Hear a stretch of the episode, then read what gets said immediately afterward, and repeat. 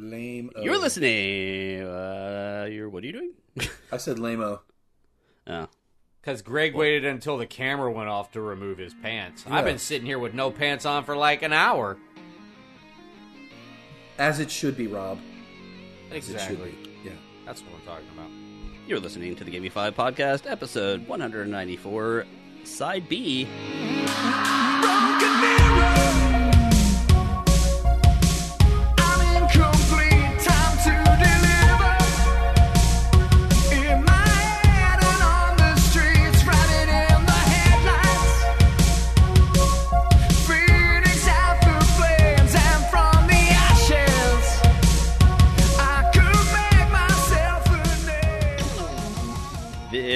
This is the Give Me Five podcast, a bi weekly podcast reviewing the things you love today and the things you loved yesterday, but naked. That's both spellings of butt, by the way. It could be butt naked, Ah, or it could be butt, meaning also naked. Cl- Wordsmith. it's Man. far more clever if you if it's read as opposed if if you read it on paper as opposed to being being told it because then it just Yeah, You don't otherwise it's the- just confusing. you don't get the pun. Yes. My name is Wonderful Guy, and I am joined by Web Shooter Man I believe that's me. and a Winged Night Creature Man. That that's gonna be me. Hola. and and we are trying not to get sued. Uh, no copyright infringement here. This is a side B episode. We're going to talk about Superman: The Quest for Peace, which quite literally is the movie that I was dreading us getting to. Yeah, the- this one was not good. Yeah, and uh, we're also going to do our Give Me Five question of the week. Which was more fun than watching the movie. Yeah. Uh, so other than that, Rob, uh, talk about spoilers. So this is in fact a review show. If we spoil something on this, be grateful because then you'll realize that you don't really need to watch Superman: The Quest for Peace, and we saved you what an hour and a half. Uh, was it was it 90 minutes? I think they trimmed it down to 90 minutes and we're trying to make another movie, you know, out of it, but this one was so horrendous that they just gave up. Yeah. So we are going to, of course, talk about the quest for peace. We're gonna. I'll do a little bit of uh, information about the movie first.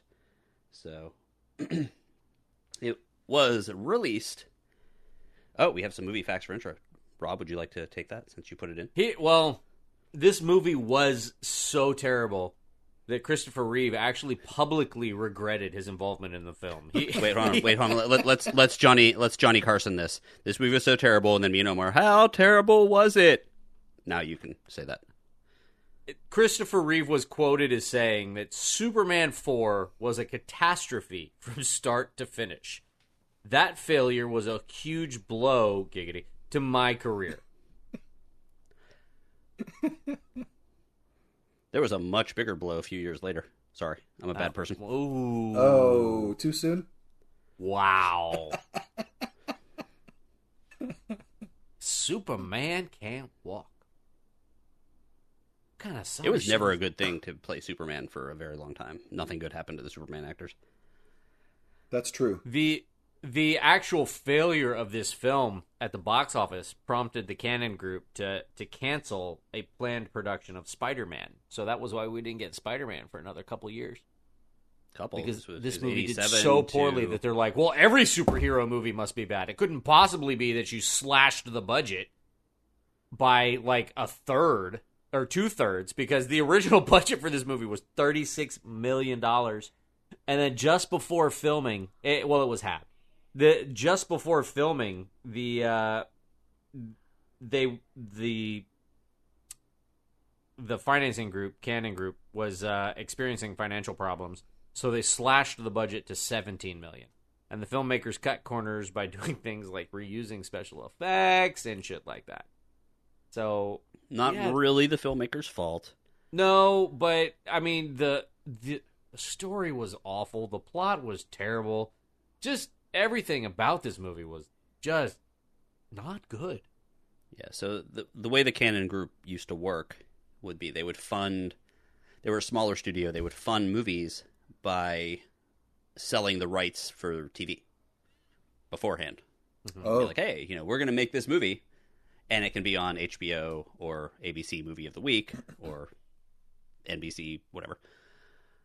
And because of the fact that I think for five years or so, this studio had no good movies, so they weren't getting this right the rights, mm-hmm. the the sales that they wanted, and This that movie became, did not help. no. That's why you will no longer see the Cannon Group listed in front of movies. So, it came out July 24th, 1987. This, of course, we are doing our summer of 87. We are cruising through our summer of 87. And we, you know, we're probably about halfway through. Uh, It was directed by Sidney J. Furie, a name that is way cooler than this movie. The product that was released. Yeah. It stars Christopher Reeve as Superman, Gene Hackman as Lex Luthor, Jackie Cooper as Perry White. Go ahead.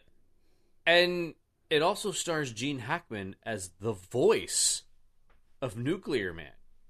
And that makes me wonder how awful was Mark Pillow for them to have to dub his voiceover with Gene Hackman. And, and there's no why in God's name would the would the villain sound like Gene Hackman? It's got Superman's DNA and nuclear energy. Why in the hell does he sound like Gene Hackman? I thought that he said he put some of Lex Luthor's DNA in there too. I might be wrong. I thought there was a little off line about that, I which made, is I why don't he has to remember listen to him. Maybe I Yeah. blacked it out. I don't. I, I. I I don't know. Or maybe I made it up to try to make some sense of things. Maybe your thought it was when mind he was- just tried to make it make sense. Yeah.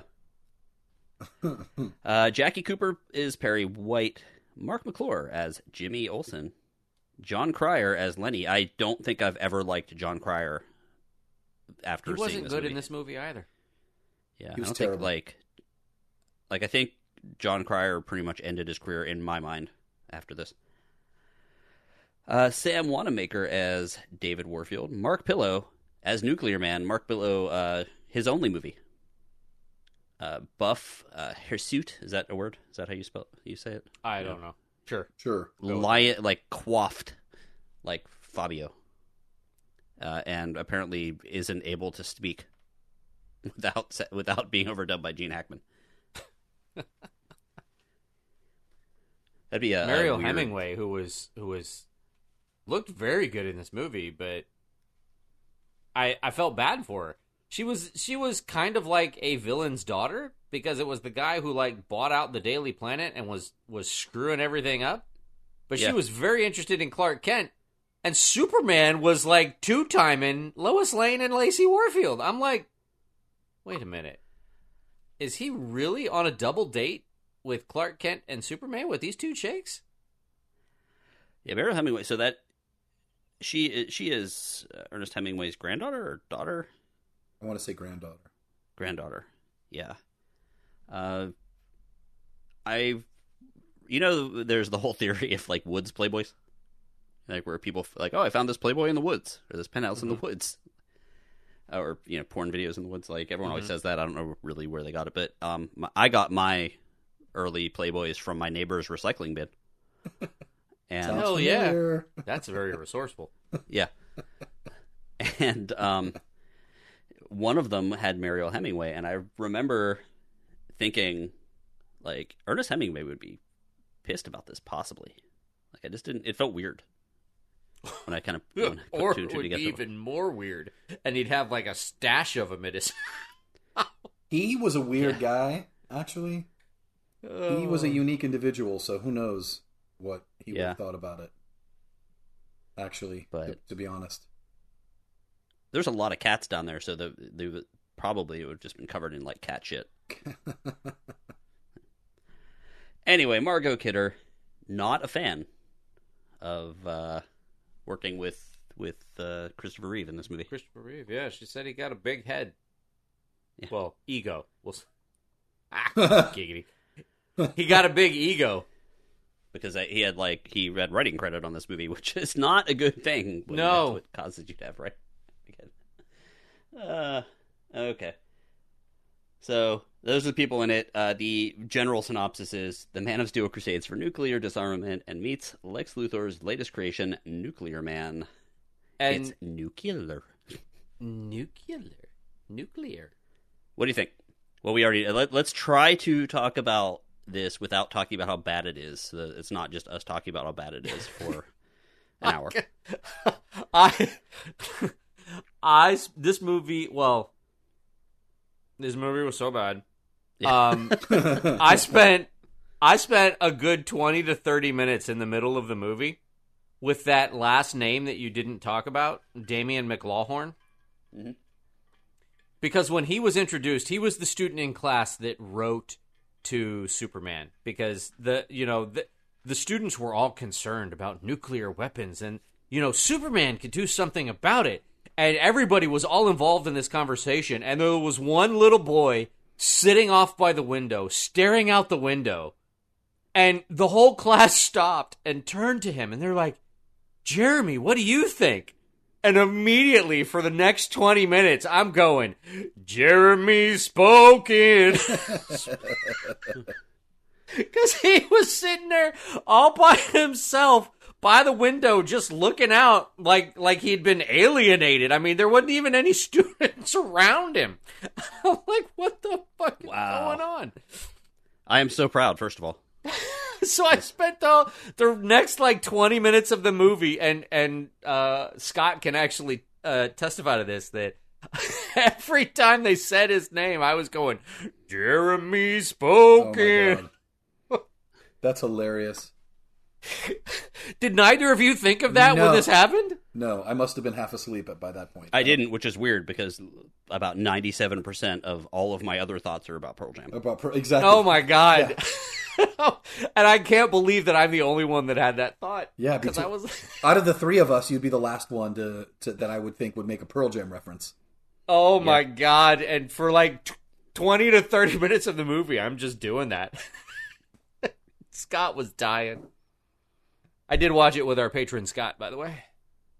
Nice. Uh, and he loved Which it. is it was his favorite movie. No, he hated it. Well, for the purposes of this podcast, Scott, we gla- we're glad you enjoyed the movie, buddy. just, just wait. I'm gonna get a we do, shellacking in when the we do the we do the top five uh, movies that that Scott didn't like as much as Superman Four. Oh, Scott yeah. uh, really didn't like Citizen Kane as much as, as much he as liked Superman. 4. 4. Yeah. He's gonna kill me in the Discord room. Okay. Anyway, So, okay, so that was you, uh, Omar. What do you what do you got? It was How many times have you watched this? it was it was great. Since- It was. I'm kidding. Shut I'm, I'm up. kidding. Um, for the first time in my short history on this show, I watched it once. One time. One time. That's terrible because that means that you watched A Sound of Thunder more than you watched this movie. And I got to tell you, brother, that movie is not any better. I watched every movie at least three times. This one I this to, this one I watched once, and it took me like three, you know, like in three chunks. It didn't. I couldn't do it all in one sitting. So, um, uh, it's I do I remember seeing it. I do I did see this back in the day. You know, like on VCR or whatever. Um, I didn't see it in the theater, so I do remember it. Um, I I did not remember just how bad it was because you know being a kid you don't totally get it. But I mean everything from the writing, the acting, the special effects especially were just terrible. So let me get this straight. I'm to throw the Statue of Liberty at the city. Okay? And it's Yeah. going to fall down perfectly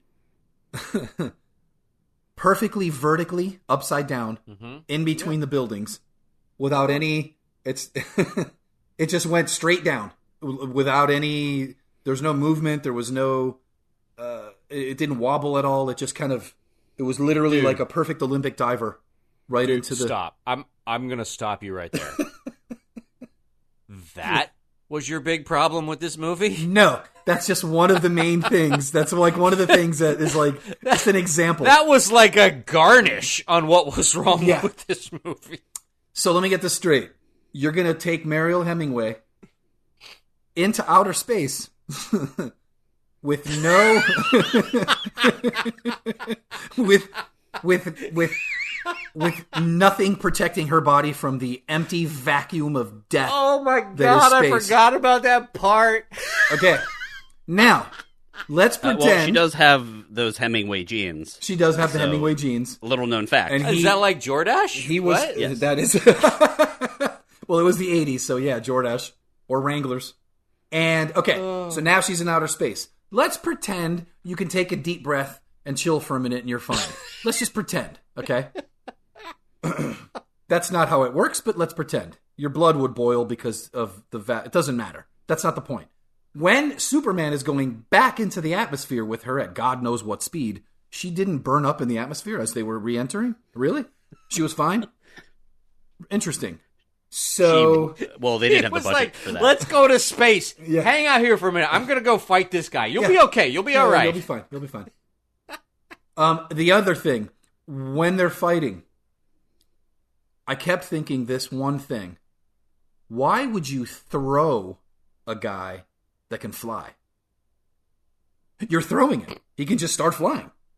And how come when Superman or or um what what was his name? Meteor. What was his name? Nu- nuclear. Man. Nuclear Man, Professor Professor Dark So Sunshine, creative, whatever his name is. Nuclear Man. What when Mr. Sunshine. when you uh. when one of them when they were fighting each one would like throw the other one you're telling me you can't just start flying like i don't you you can already fly that's not a problem yeah.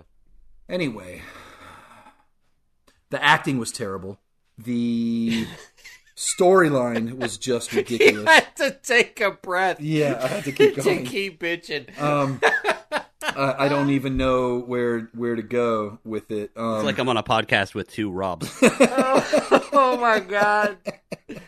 This is so great. I'm Yeah. not the only angry one. Oh, uh, it was just so bad. It was just so. um I don't know. What about the scene where he took Lois Lane flying? Yeah, Well, Since let- let- when we're does gonna- his wait, power wait, like transfer to Lois Lane? Yeah, because she was like being held up by just like her one hand. yeah, Yeah. We're gonna get to all of this stuff. I promise. Oh, You guys are going to have an opportunity to be angry in slow burn form. L- look, the, the basic idea is this. What I'm trying to say, and I and I apologize, I took too long, is that I really liked it. It was a great movie. It was very enjoyable. It was very soothing. I found it to I be cut you now. delightful. I should watch it again, but I don't hate myself that much. so, Fair enough. okay, so on my end, you know, when the super the superhero movie thing restarted, um, some say Blade, some say Spider Man, all that stuff. I wasn't as excited about it as you would think someone who is a big comic book nerd would be, and that is because I hated the Superman movies, all of them. And No, see, I didn't hate all of them. I mean, Superman let me do my thought. I never liked him. We would oh. go to like you know, birthday parties, sleepover parties, and of course the the parents would always like be like, "Oh yeah, we got we rented Superman for you guys or Superman 2." And I remember being completely freaked out by the Niagara Falls scene and I think Superman 1 or 2. I think that was two.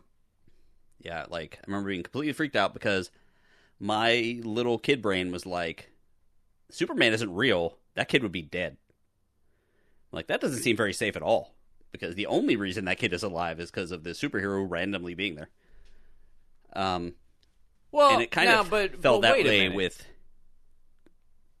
I mean, saying that that this is terrible because this doesn't exist would apply to any superhero uh, movie. hey, hey, my right, thoughts. but not that's yours. the suspension of disbelief that you have to do when you're watching these movies. But even as a little kid, I was like, "This is, this is dumb," and I just didn't. I just didn't like them ever. Interesting. Um, so even when the new super, the newish Superman movie came out, uh, Returns, I think, I was like, okay, let me go back and revisit these movies because I think the person I was living with at the time actually had some of them, and I hated the original Christopher Reeve ones. Yes. Okay. So when Returns came out, I was like, okay, let's just see because it was supposed to be like a sequel.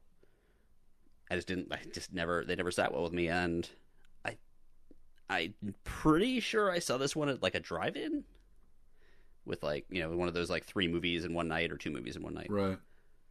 possibly with the Jungle Book opening. I don't know. There's I know there's at least one movie where I saw. Um. And it also reminded me a whole lot of the the whale ver- the whale Star Trek movie, as well. Star Trek. That was also Star Trek Four, I believe. Yeah, The voyage home. Yeah, fours. Fours uh, apparently aren't good because Jaws four, this one, Star Trek four. Well, anyway, so didn't like it. Actually, out of those But three, Star honesty, Trek you Four was should- the best. with that logic, you should never like any superhero movie ever. You should never like any science fiction movie ever because it's like, oh well, that doesn't exist. That can't happen. No, it's I not mean, that. that- It's it was the it was the random, like random little things going bad only where the Superman superhero is. A lot of the superhero movies don't have like don't have that thing. There's there might be an attack where the superhero is because they're attacking the superhero and then they have to save a bunch of people falling out of a building or something. Not just like how many times has a kid fallen off of the freaking Niagara Falls? Like Right. That was such a random, unnecessary thing. It, Yeah, and I know they were trying to prove, like trying to figure out how to get Superman visible, but then it's not even in this movie. It's just that was my thought then, and it continued to be my thought. And plus, the fact that it never looked good to me was was uh doesn't help. So Even Uh, I guess you were we like, can- no special effects look cheesy. yeah, because like, and I'll talk about it momentarily. I think when we get to uh, a, a Lois, another Lois save. Um, it it feels to well, we'll get to it. So let's uh let's do some plot breakdown here. Uh, it really to? actually starts off. Can we? Can we just end it now? fine, fine. Just do it. Everyone, uh, uh, Omar currently didn't read the contract, the podcast host contract. like, you- you will have to watch a bad movie and then talk about a bad movie. But I believe it actually starts in space. This isn't in the breakdown that I have, but it does start in space with a uh, Russian satellite. And I didn't remember the plot of this, and I was like, "Is this going to play a part in the nuclear thing later on?" But Russian satellite, some dude gets knocked off of it. Basically, it's like Gravity, but with much shittier graphics. That was a great movie. Um, it is. Um, and Superman saves him. I feel like this was the entire budget right here because this di- this wasn't great, but it didn't look terrible. Although, Um, from this very first scene, I'm going, why is his cape flapping? Thank you. Okay. All right. F- Finally, somebody There's- said it. Yeah. There's no wind in space. That's what I'm saying. Why is his cape flapping? Yeah. and they cut out so much from this movie that like you have, we have no idea what if any of these other parts that happen early on were supposed to kind of have other threads throughout the movie because he after he makes this big rescue he does go back to his original sm- uh, smallville farm Cl- clark does and Oh, I forgot about that. he goes to the farm yeah had you watched this eight times you wouldn't have forgotten about that My self-loathing doesn't go that deep. You would be clinically insane, but you wouldn't have forgotten. Uh, he goes to the the farm. He finds the the capsule that he brought him to Earth, and finds a like a green little Kryptonian energy module thing, and a little recording by his mom, Laura, Oh, uh, the his his birth mom, not Martha. So if there's any other superheroes have moms named Laura, he can also fight them for a while, and then they can stop fighting. and says that the power can only use, be used once. And there's also a little bit of a thing with, with the like the person that's buying the land or trying to do a short sale or whatever. I don't know. Like I think that there was probably supposed to be more with that later, but I didn't care enough to look into it. Um, so Smallville. I there's a video online, guys out there listening, that you can like. It actually takes you to all of these like locations now, and some of them are, some of them still exist and look pretty much the same way. This was in England, and I forget the area of England. Did you find that um, by any chance? There's an area of England where this was uh, filmed. It was like this. it was one of those cities that they like built everything at the same time.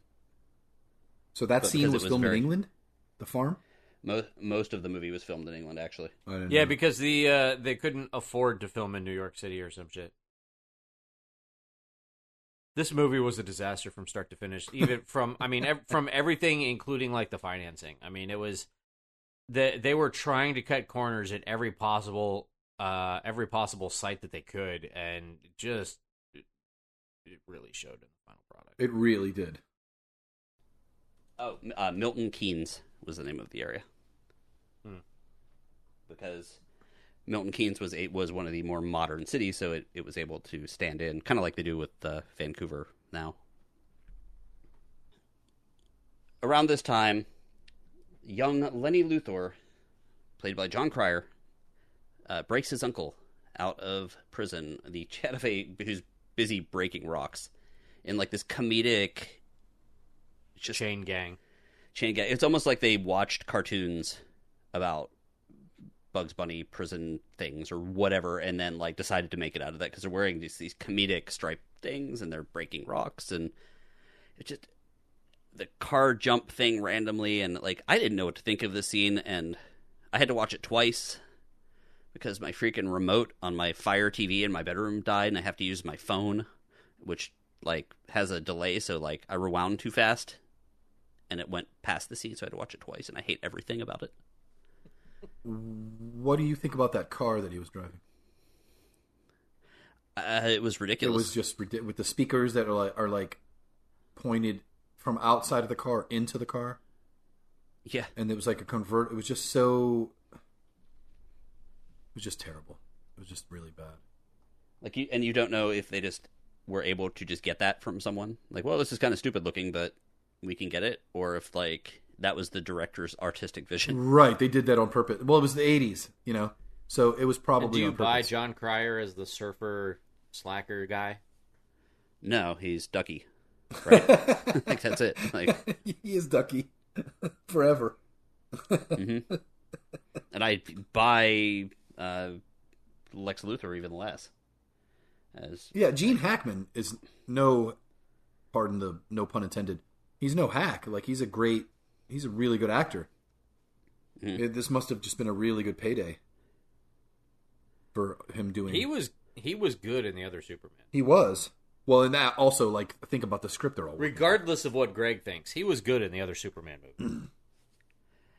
He's a good actor, and he did a pretty good job as you know, sort of a campy villain. I guess what you would call campy, right?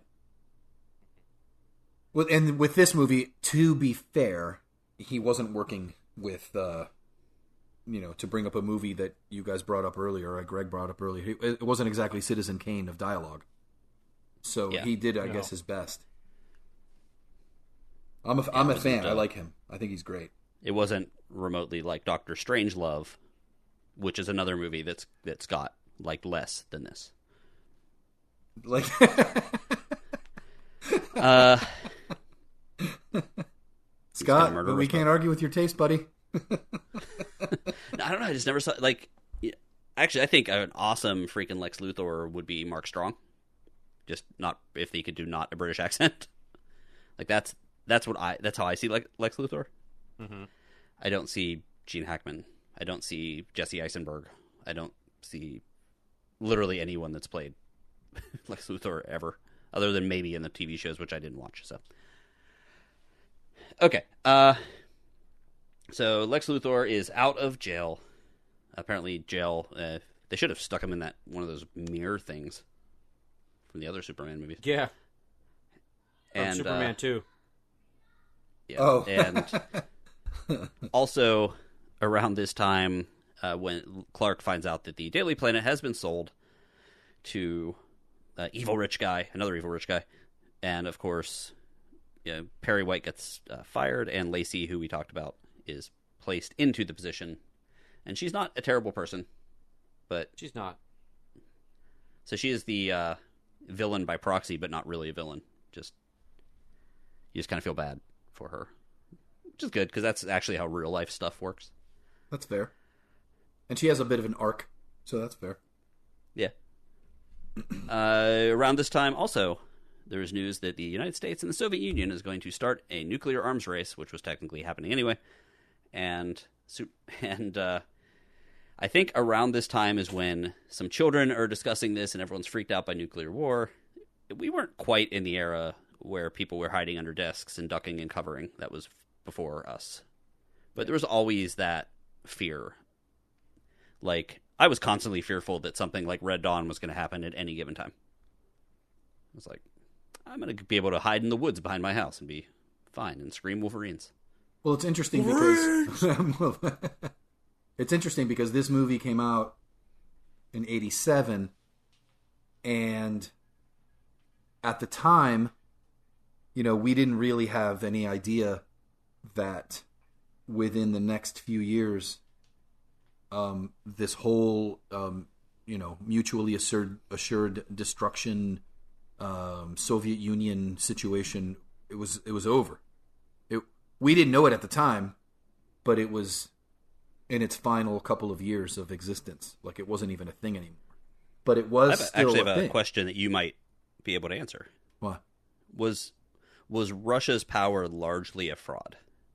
Like, because a lot of times, if you look back at movies like we'll say Rocky Four and all this stuff, everything was this like technical juggernaut. You know, being able to pump Drago full of stuff. You know, just because of Sputnik. Was it lar- were they largely falling apart behind the scenes? Um. So they weren't a fraud. Like they were formidable. Um. Okay. They like even as far back as. I I'm I'm going to try not to bore people, but like even when we were ending World War II and we were having the peace talks at a, a place called Yalta in, in Russia, and it was um it was uh, America, England, and Russia, and Stal- that was Stalin at the time. We we didn't know it at the time, but Stalin. This is like 1945, um, right as World War II was ending. He ha- he already had spies in America. Um, he there's even evidence that there was a reference to nuclear bombs that was kind of like slyly made at the time. And there's evidence that he already knew about it because he had such deep cover spies in the United States government. And that's why the Russians were able to get nukes so quickly. So once the Germans were defeated, the Russians were able to scoop up a bunch of them and so they got a huge technological advantage um, right at the beginning. That's why they put up Sputnik in fi- I think it was 57. I don't want to lie to you, 56 or 57. That's why they were able to put up Sputnik. And America freaked out because we weren't even close to that technology to like put up a satellite in outer space. So fast forward to the 70s and 80s and the, the Russian military and government was formidable. Here's the problem. Here's what here's one of the things, the big things that destroyed them. Um, well, one of them was the war in Afghanistan, which is a whole other thing that I won't even get into. But they they poured so much, so many resources into that that it it did it did aid in bankrupting them. The other thing was the structure of communism. By communism on paper seems lovely. Everyone's got to equal whatever and we're all happy and we all have jobs and we're all educated and everything's great on paper. But there's like humans involved. But that's, dude, you nailed it. That's exactly what I was going to say. Communism's big flaw is that it doesn't take into account human nature. There's always going to be someone who wants to be in charge. There's always going to be someone who's going to want to be the the whatever dictator. So what happens is it became a hierarchy, and um, I can tell you from you know family experience that here's here's what happens. You have these little areas these little rural just as an example you have a rural rural area i can't speak um, that's growing wheat. And the, the from up on high because this is a completely government structured system they'll say hey greg and rob i need you guys to produce 20000 tons of wheat you and your people this year and you only get to 15 but you're afraid to tell your superiors that you only got 15 tons so you go, yeah, oh yeah, we got 21. Yeah, we made it. So now the information that you get to the person above you is already false. It's already fake. It's already based on inflated numbers. And then on up the chain, year in and year out, all the information, all of the the the entire basis for the econ- the economic structure of communism was a lie. So every year they were more and more and more screwing themselves. And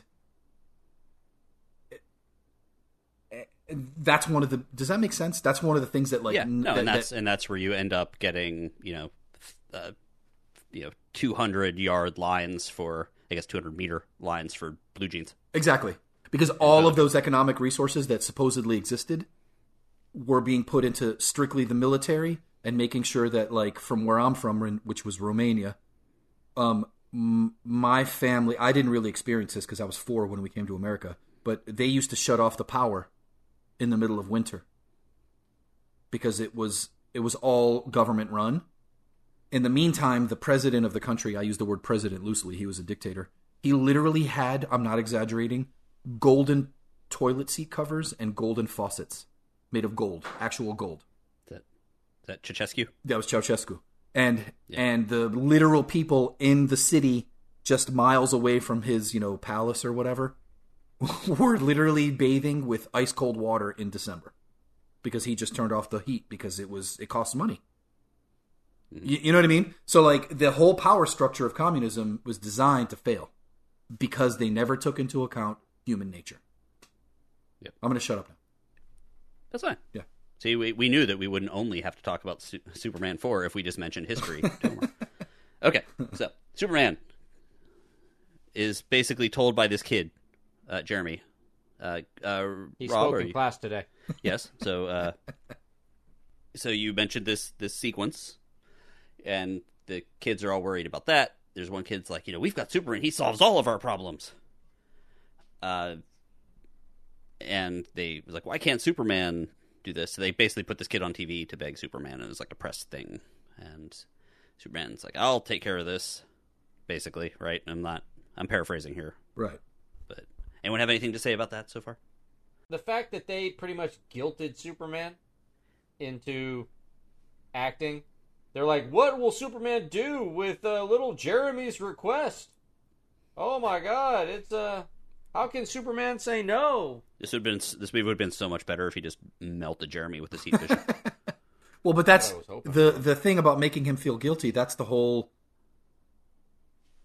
uh, media angle in the movie. Like that's how strong, that's how powerful the media is. You know, you once you're in that public spotlight, even Superman isn't immune. He's got to do something. Is that is that? Am I reading that wrong? Well, he's like Superman is the eternal Boy Scout. You know everything he does. Actually, the only part of this movie I liked, it's sort of related, not really, I guess, was the was the crib with the holes at the bottom of it. Your father said that he this, but like they show him every time he has an opportunity to just do a good deed, he does it, and then like practically looks at the camera and is like, "Truth, justice, and the American way." Wink. There's a lot of Boy Scoutness in the Superman movies, Right. Which is which makes sense because that is the character. Um, you know, just like there's a lot of darkness in a Batman movie. Is I am the night. You know, but yeah, okay. Anyway, so at the end of the Superman does buy, take the guilt. He goes all over the place, collects all of the nuclear warheads from different places, and then throws them into the sun. Which, in general, seems like a terrible idea, but they do it anyway. Well, the sun is so big compared to Earth. I actually thought of that.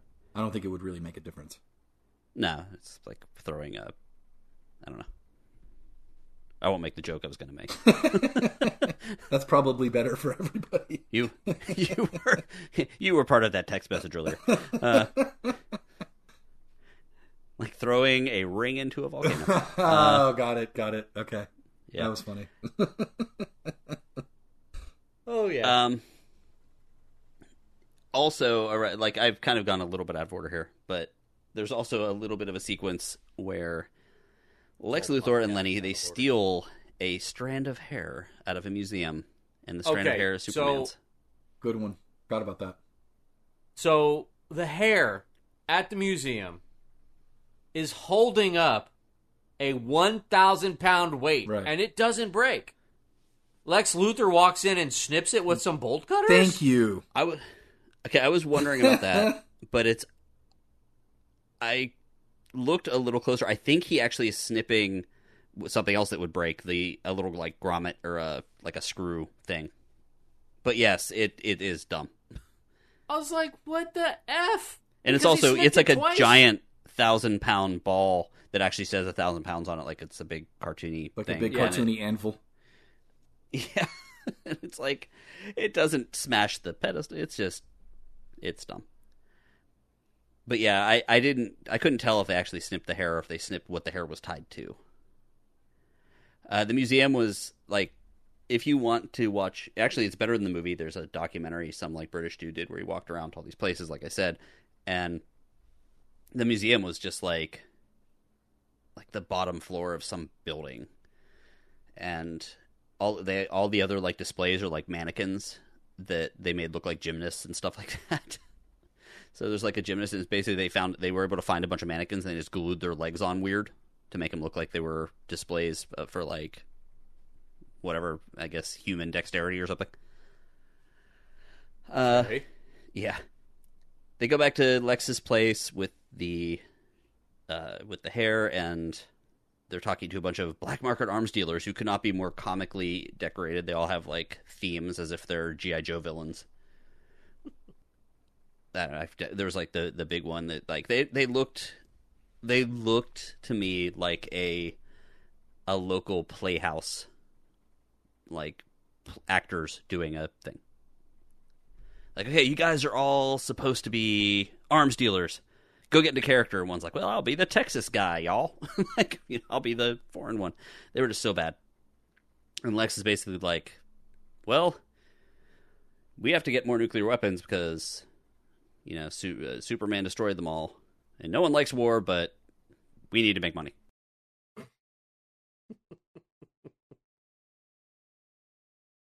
and decides that that's what they're going to do. They're going to make a nuclear man using Superman's DNA from his hair. And this is where the second movie starts. The second movie, where the movie becomes something completely different. Yeah, this this is like two movies in one. The first part of the movie is Superman collecting up all the nuclear weapons, and then the second half of the movie is Superman fighting nuclear men. And they attach, they want to just make this nuclear man by attaching all of this Superman DNA and other stuff to the side of a nuclear weapon that gets is going to be test launched, and then Superman will throw it into the sun, and it will cause nuclear man to arrive, and Lex Luthor will have his own version of Superman. Um, so that is in fact what happens. They do a, a nice little comedic infiltration into an Air Force base to get this box on the side of a nuclear weapon. And I too would be worried about nuclear uh, annihilation if I had a nuclear a base that was as poorly secured as this one, Yeah. where Jon Cryer can just like tiptoe around and people can hide in bushes and stuff. Yeah, so it happens. Box on the side of a missile, thrown into the sun, glowing ball of energy comes out, and And his hair is blowing in the space wind. yes, well that was luckily that space wind was there, or else uh, Margot Hemingway would have frozen to death. Well, that's true. Mariel Hemingway?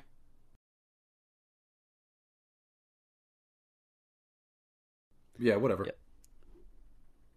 It's irrelevant at this point. oh, God. Uh oh, I did forget to mention this. We're jumping back. I got to. Lois Lane. Uh, somebody, she's on a subway, right? Car that's about to crash for no reason whatsoever. Sure. You know what? I don't remember Superman that. st- she is she, like, and Superman stops it basically, but like he stops it by like staring hard at it. And I think what he did was he actually shuts down the power. He like steps on the the subway lines, which freaks it out, or it breaks He- it, and he- then it slowly sto- slows it down. Diverts the electricity.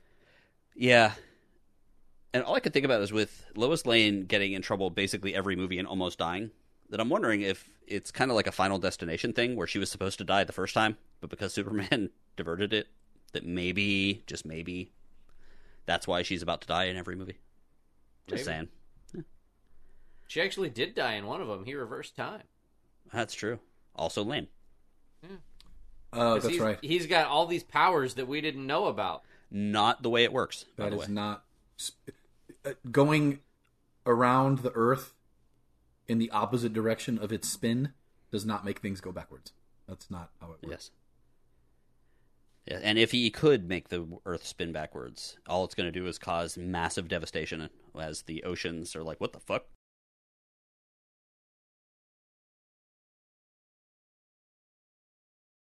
Nuclear Man arrives. Superman has actually gone to Lex's uh, like apartment place, and you kind of was learn. throwing a party. Yeah, and there's you know some banter, and Nuclear Man is kind of proven to be a little bit uh, has a mind of his own, and because he's got I guess a little bit of Lex Luthor there, and he's got a mind of his own. He's like, no, I'm in charge. I can do whatever I want, and he steps out of the sun and immediately like weakens. So you're like, oh okay. No, so no, no. He turns off. Yeah, he, He, just falls powers to his- down. He Yeah, doesn't falls to his weaken. He just turns. He just turns the fuck off. and Lex is ever like shows that he can charge him up again just by directing a little bit of sun from his ring at him. Also dumb. Yeah. Uh, we get our first fight between Superman and Nuclear Man here, and this is where uh, Omar had a very big problem with Statue of Liberty being tossed into uh, New York City. They're gonna they're just battling all over the place, and it's as as this thing says, a vicious battle. It was not a vicious battle. It was. It was And- not efficient. though. Yeah, They were throwing each other, and they could both fly. So it was like, eh, I'll just start over here. we like like throwing a child around in the pool. Just- that was fun. yeah. Uh, Superman saves the Statue of Liberty, and at some point he is scratched, and by these these nails that they keep showing. A nuclear man can make his nails go bigger, and Think, think Meg from the Family Guy episode where the Griffins all got superpowers. that is a very weird reference. but I'm I didn't catch. some I didn't see that get coming. Yeah, Did you guys see that episode? no, Probably. I've seen probably every episode, but I don't remember that specifically. They all got exposed to toxic waste, and like Peter could shapeshift, and uh, Chris was super fast, and and I forgot what what uh, Lois's power was, but Stewie's power was like telekinesis, and his brain got really big. O'Brien was super fast, um, but Meg's only power that she got was that she could make her nails grow long. That sounds familiar. And she was like, "What the hell is that? I can make my nails grow? Like, what is that?" Yeah, Yeah, that sounds. Yeah, that's kind of So this this ferocious battle where Superman gets uh, scratched, he his cape falls off. It's kind of like a car accident when someone gets hit by a car. There's that old joke about like if the person's shoes fall off, you know they're fucked. Yeah. So his cape falls off. That was a Dane Cook joke, not mine. And he, the cape falls to the city. The Daily Planet, which is now like a tabloid, ends up with it, and you know they they run an article about is Superman dead, and I think that they eventually kind of took that general idea for the super the death of Superman comics, like the cape being all shredded and that being on the cover of a thing of a newspaper. Uh, Lois Lane, who is uh, you know full on in love with Superman and does not remember anything from her past, grabs the cape and storms out of there, and goes to Clark's apartment to like proclaim her love for Superman because that's weird. You know, Clark is forever in the friend zone apparently. uh, Clark doesn't feel well because he, of course, has radiation sickness from the scratch, and the he cape is makes going it better. Yeah, well, he he needs to get the the Kryptonian energy module to heal himself. Um, now I don't understand why Nuclear Man. Like, when did Nuclear Man meet Lacey? When did he see her? Like, I somehow missed that when being really bored at this movie. I d- Because I know it's like a King Kong thing where like Nuclear Man is like all about Lacey, and the way to get him her to love him is by boiling her alive in space. yeah. And, f- like, because that's the thing. And and I I could have sworn that pieces of Krypton, also known as kryptonite, were Superman's weakness. yes. Yet he needs this piece of Krypton to heal himself from the radiation poisoning and make himself stronger. Okay, I'm glad you said that because at the beginning of the movie, when he's in like, he goes to the farm, they he does pull out that, he does show the kryptonite. It's still in the barn, like underground or whatever. And I remember And thinking, they say this is a piece of your homeworld. right, Like, but that's the only thing that can hurt Wait it. Wait a minute. Right. I don't know. It do- and it's never explained. It's not like it's explained. It's all terrible. It's just so bad. It there's, it doesn't make any sense. I agree with you completely. It doesn't make any sense. Well, the whole thing, has- do- I guess the whole thing kind of doesn't really make sense, but I think it's if they all lived on Krypton and Krypton was basically made of kryptonite, I guess the assumption is that it that's why they're not superpowered because they are they get powered by the yellow sun, Correct. but it super like it should weaken Superman, but it shouldn't kill him, but it kind of does kill him at times. I guess it just makes And- them more mortal. And the way, well, no, the way that I the way that I liken it to is that the the properties of the planet Krypton, when interacting with the radiation from the yellow sun, kind of form like a poison. So it's one in the absence of the other isn't necessarily bad, but when you combine them both, then it's like it's a a poison. Uh, Uh, okay, I, I didn't know that. I've never So heard that before. Nuclear Man gets Okay. to go on a first date with Never Lacey. Nuclear Man gets to go on a date with Lacey by flying her into space, as we've talked about at length. And Superman uh, goes up there to rescue her, and they end up fighting on the moon uh, because that's where they fought. and they're beating each other up and pummeling each other into the ground, and you know, doing all this. Oh wait, no, I guess, I guess no, they no. I sorry, I have this wrong. She he has not grabbed Lacey yet. They just fight on the moon, and Superman gets stuck on the moon, and then he goes and gets Lacey, which And is weird Superman because locks him in an elevator. yeah, and he goes to get he goes to get Lacey, and um, he flies into space with her because that's what that's where he's from, I guess, and uh, maybe it's I don't know. There's there's no logic here. It's and it's weird trying to play it play logic because you know there's earlier on the sequence where Superman takes Lois on the date where they fly across the entire freaking world. Mhm. Like there's a whole sequence with the the Great Wall of China where you learn about some brand new uh, power that Superman has where he can reverse build things.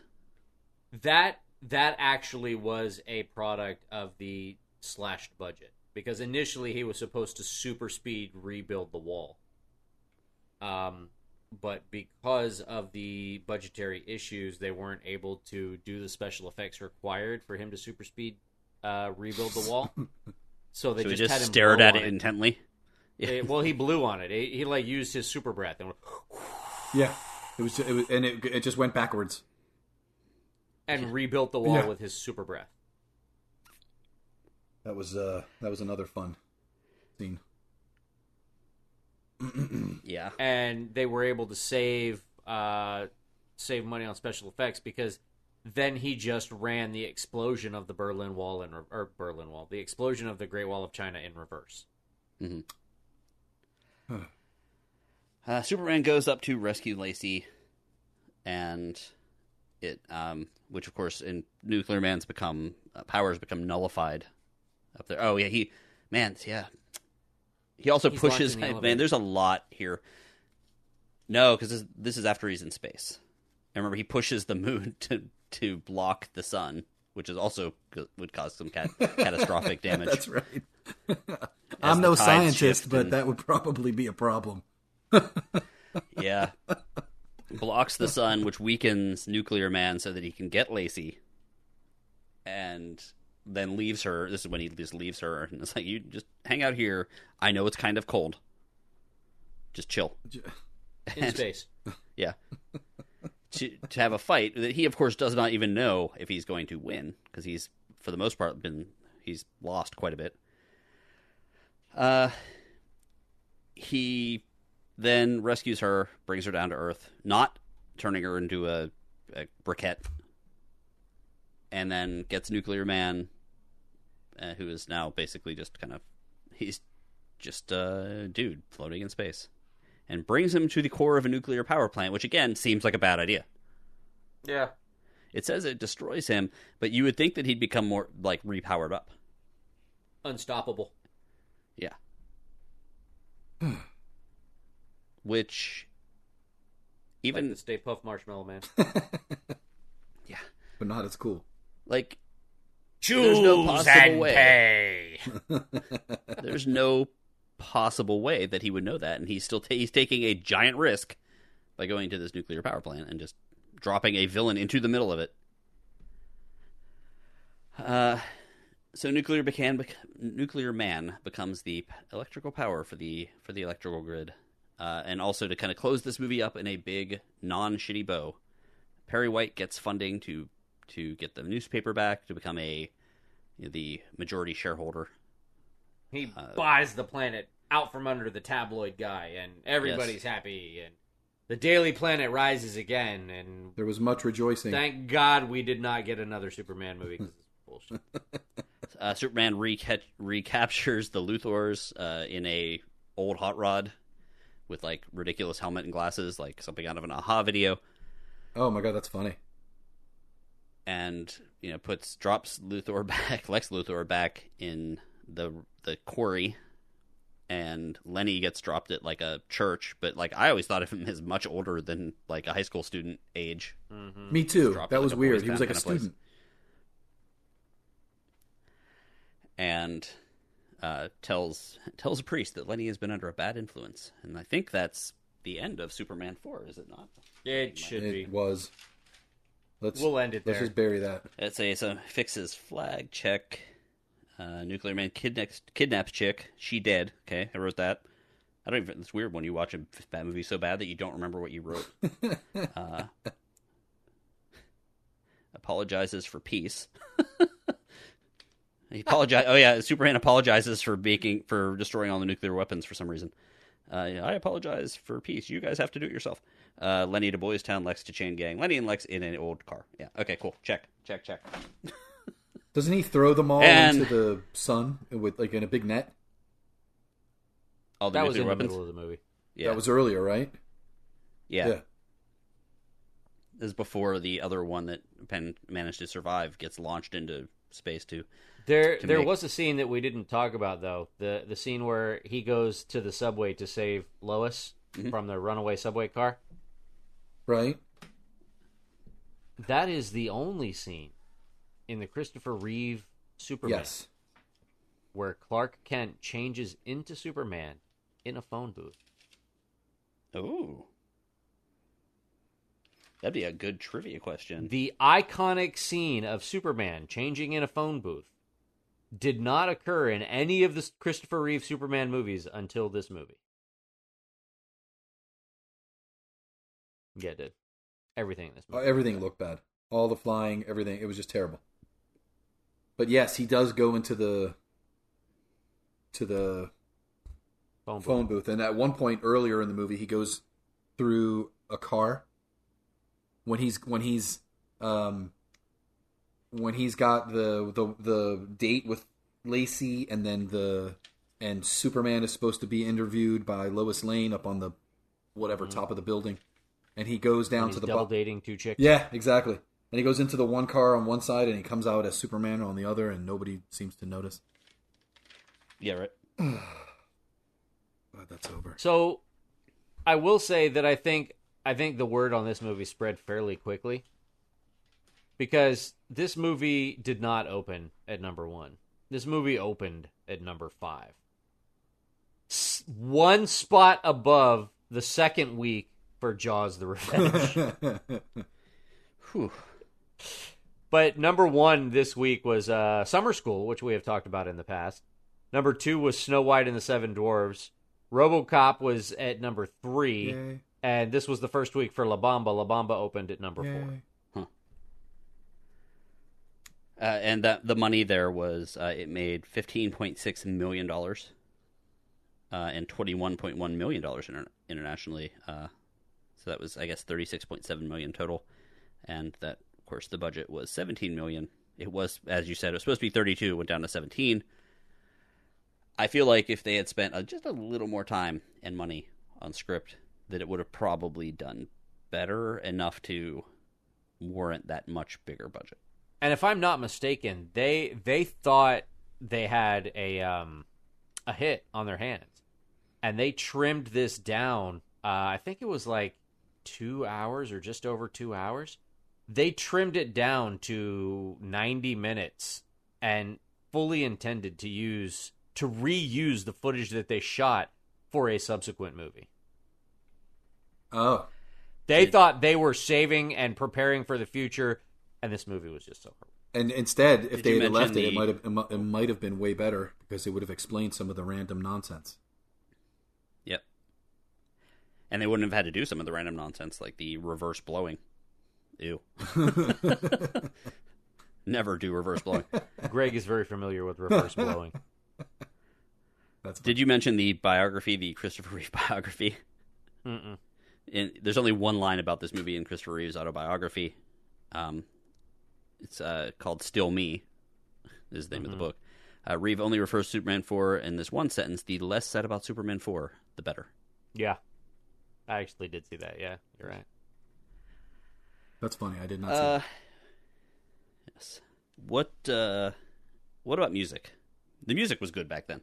Yeah, I mean, it, It was. this was another good week for music. I mean,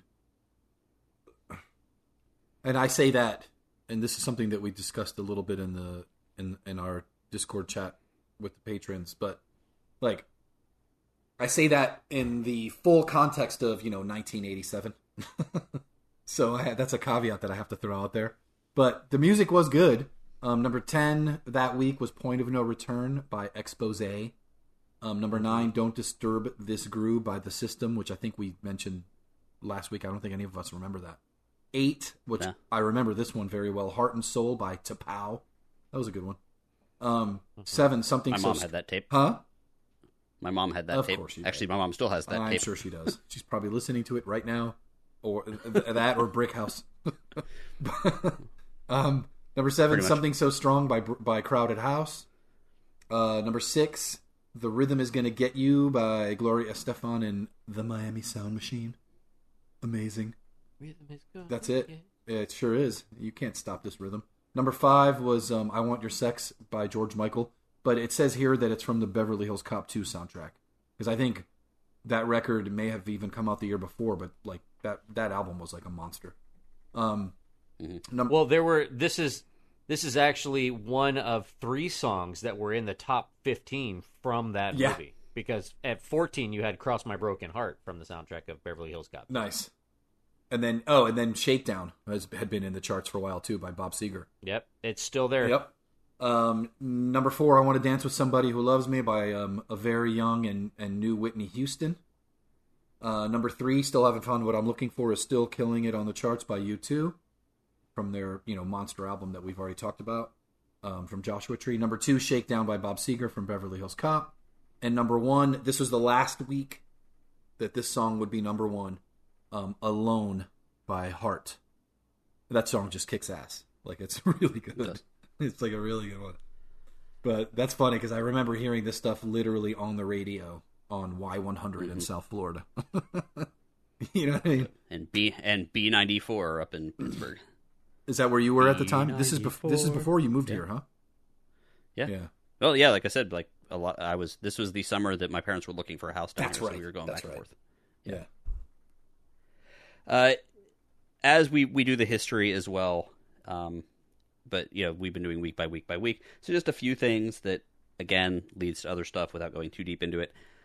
Uh, we stopped giving money to Panama around this time because of the military dictatorship of Noriega.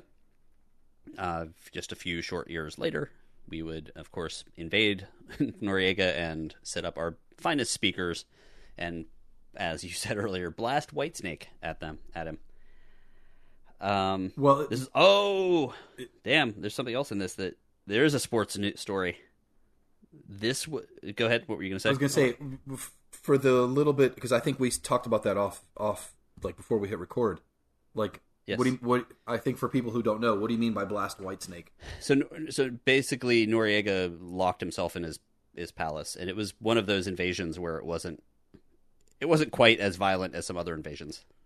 So we wanted to coax him out. So we basically he didn't like metal music, so they basically set up giant speakers and blasted it twenty four seven. He he was a he was the the so-called president of Panama, and he pissed us off. And he was funding drugs. Right, yeah, he was and- basically funding drugs. and we went after him, and he went into the Swiss embassy in Panama, because once you're on the once you're in an embassy, you're on foreign soil. You can't we can't go in after you, and Switzerland is a uh, neutral country.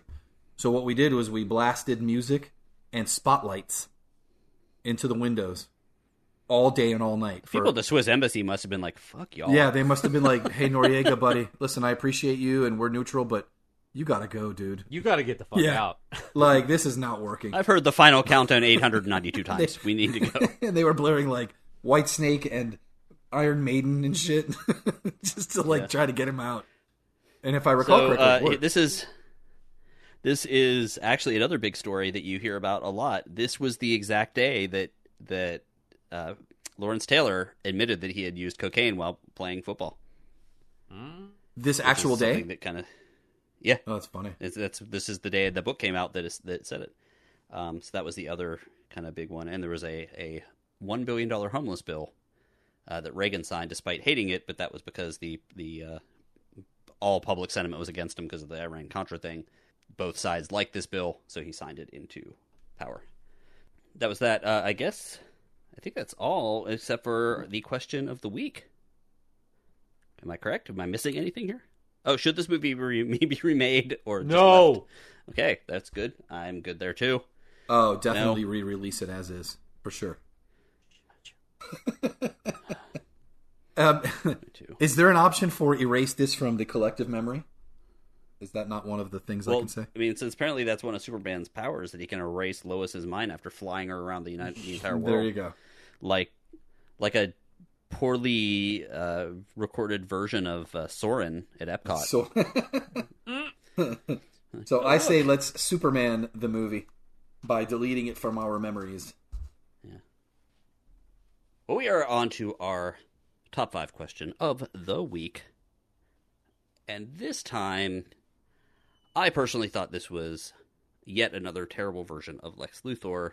So the question I came up with is what are the top five worst depictions of villains in film? And that's not just a villain like made up for a movie. This would be a villain from something else, from a video game, from a book, from a comic, from a television show. It can be anything, but they make a movie and they decide to change it or they just can't get it right.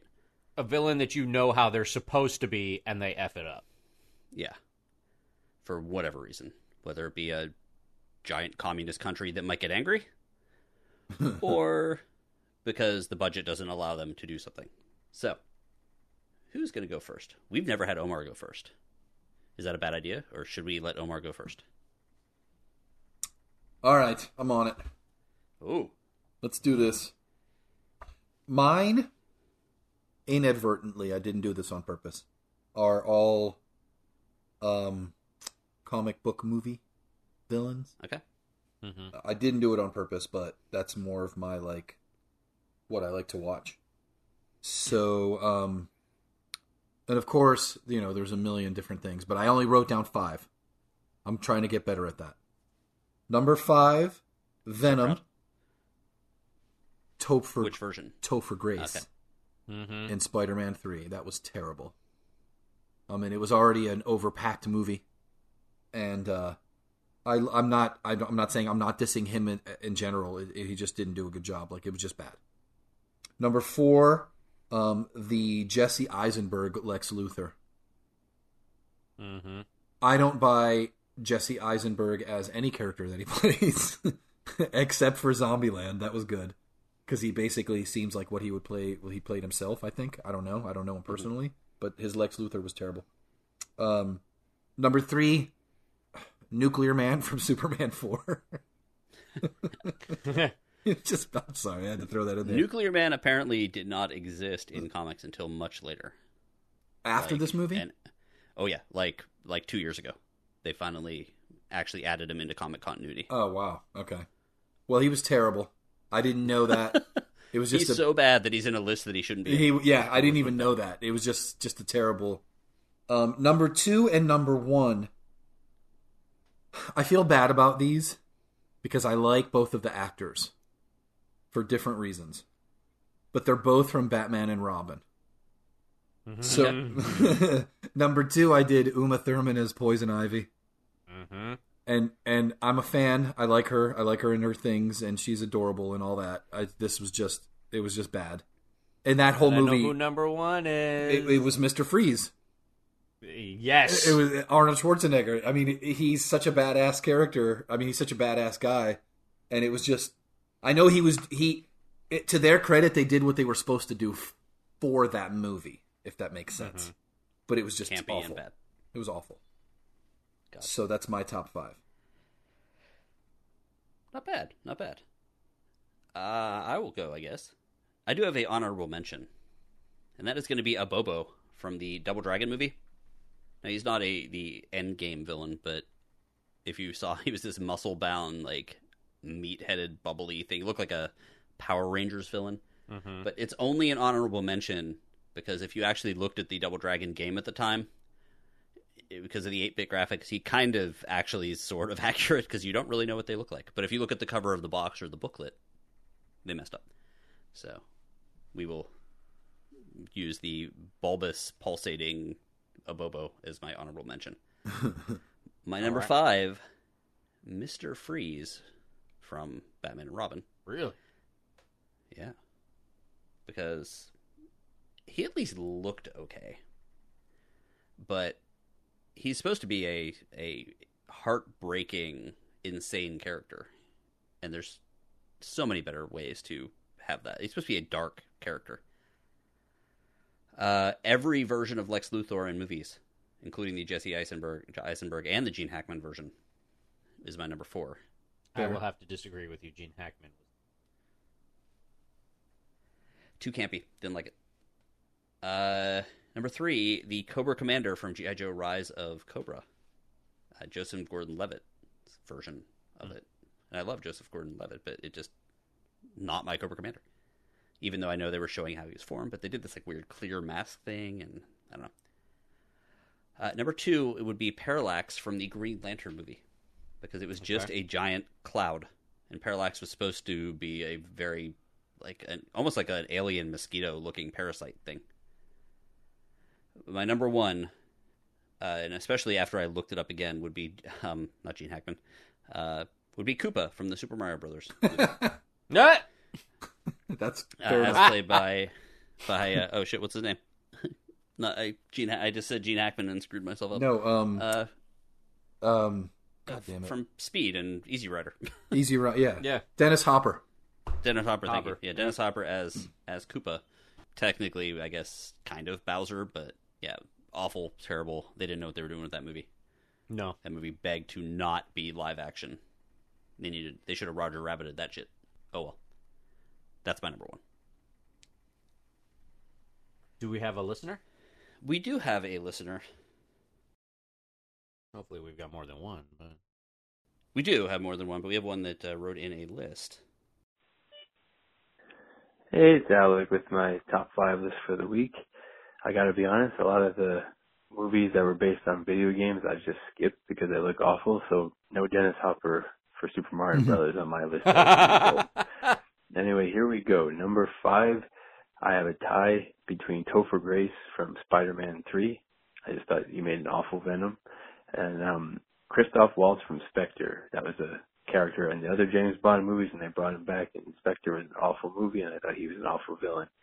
Number four is Galactus from Fantastic Four: Rise of the Silver Surfer. I mean, that was a really bad movie, and he was a really bad villain. Number three, probably the the reason for the question this week: Nuclear Man from Superman Four. Uh, not much I have to say about that. Number two is uh, Skeletor, played by Frank Langella Masters of the Universe. I know some people really like that performance. I don't, but it's not his fault. The movie's bad all around. And then number one is easy for me. Jared Leto as a Joker. I just don't buy it. Don't think it's very good. Most anybody else who's played the Joker, I can at least respect what they've done, um, but not him. So there you go. That's my list. Hope you like it. Thanks. Bye. Interesting. Also, I'm gonna have to turn it around. Nuclear Man again did not exist at the time this movie came out. So, he who shamed me just last week is getting shamed. Shame. Oh, Shame. shame. Shame. Shame. Finally. Shame. Shame. Shame. I, I can't join in the shame because his lists are always so good, and this one was too. And I had And him he on did. there. He made the same mistake you did. So shame to you as well. You are Uh, partners in shame. I live in shame. I'm fine. I don't even feel it anymore. Wow. He likes it. I um I do have a couple of honorable mentions, so I can go ahead and substitute a couple of them because all but one of the ones on my list have been already named. Uh, the the bottom two on my list were Lex Luthor, uh, Jesse Eisenberg's Lex Luthor, and Topher Grace's Venom. But I can very easily substitute Paul Giamatti as Rhino from Spider Man, and Jamie Foxx or Colin Farrell as Electro or Bullseye, respectively. So those will be my four and five. My number three is one that Alec mentioned, and just just a horrible, horrible depiction of Galactus from the Fantastic Four. Yep, Big cloud. He was just like this this cloud that was devouring worlds. It's like no, that is not what they Yeah, and everyone went- uh, go check out HasLab's version of Galactus right now and go and put four hundred dollars down and buy one because it's awesome. Yes, because it's amazing. So Galactus is my number three. My number two is kind of a villain. He's a villain in the movie, but they did such a horrible job You're at depicting this character. and there was an outcry, if I remember correctly, when this movie was was released, and they were and people were just mad because the depiction of Deadpool in Wolverine Origins Oh yeah. yeah, that's was true. absolutely atrocious Yeah, and my number one is one I a movie that I've talked about frequently as far as being one of the worst movies ever made. That's Mister Freeze from Batman and Robin. Just that movie was just a total shit show from start to finish. Everything about that movie was absolutely horrendous.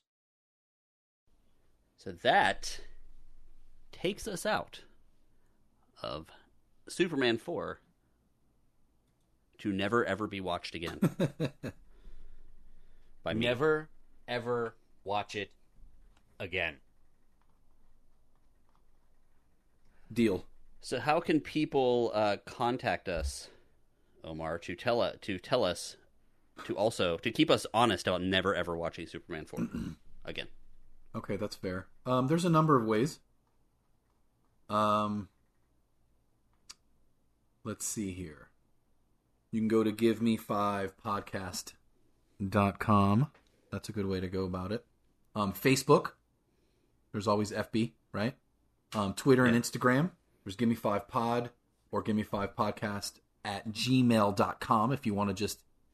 I recommend that way because that way you can email directly and then Greg will get it and then you can tell him how much he sucks. And I will weep uncontrollably throughout the evening. Um, He does too. one thing that we would love is if you leave us a review on iTunes or whatever other podcast app you're using. Um, that helps a lot. Um, please lie and tell them that you thought we were good. and then, Look, and then, people, we watched Superman 4 for you. We took that For Superman you, 4 we took that we bullet. took that bullet big time, big time, big time. So Um, yeah. So there's a number of ways to get a hold of us to to to to air your dis- distaste for what we do. Um, and does anyone want to talk about the Discord chat and the patrons? I can do that All right. because I love our patrons. I love them because they are good people and they like the show enough to help support it. And without them, we couldn't do the show. So, if you guys listen to the show out there and you like the show and you're like, man, I'm so thankful I didn't see Superman 4 and didn't spend my hard earned money to watch Superman 4, what you could do is you can take a little bit of the money that you would have spent on Superman 4 and you can send it to us. And for $5 a month, you support the show, first of all, but you also get to be a member of our patron chat. And we talk about fun things, and there's music, and there's books, and there's you know all sorts of fun conversations about uh, the uh, dating game serial killer that just died, and things like that. So, and you meet nice people, and they're all very cool. You know, yeah. Can I jump in real quick? I, I I just, sure. I just want to say, like, being on that Discord chat, it's a lot of fun. It's it's really fun, and there's there's so much going on every day. And then we even had, um, you know, not in this order, but Scott, Alec, and Matt, um, join us for some episodes recently. And I just got to say that like everybody on there is just so cool, and it's just they're so it's they're so funny, and it's just so so much interesting, fun stuff going on in there. Literally daily, I think that we interact with everybody, and it's it's a really really good time. And I'm like, I'm super um, grateful to be a part of it. It's just fun. It's like a really good time, and it's a great way to to kind of like just stuff to, to go through your day with. And so I really for- appreciate everybody. It's like it's a really good time. Thank you, guys. Remember, we want you to give us five. to a time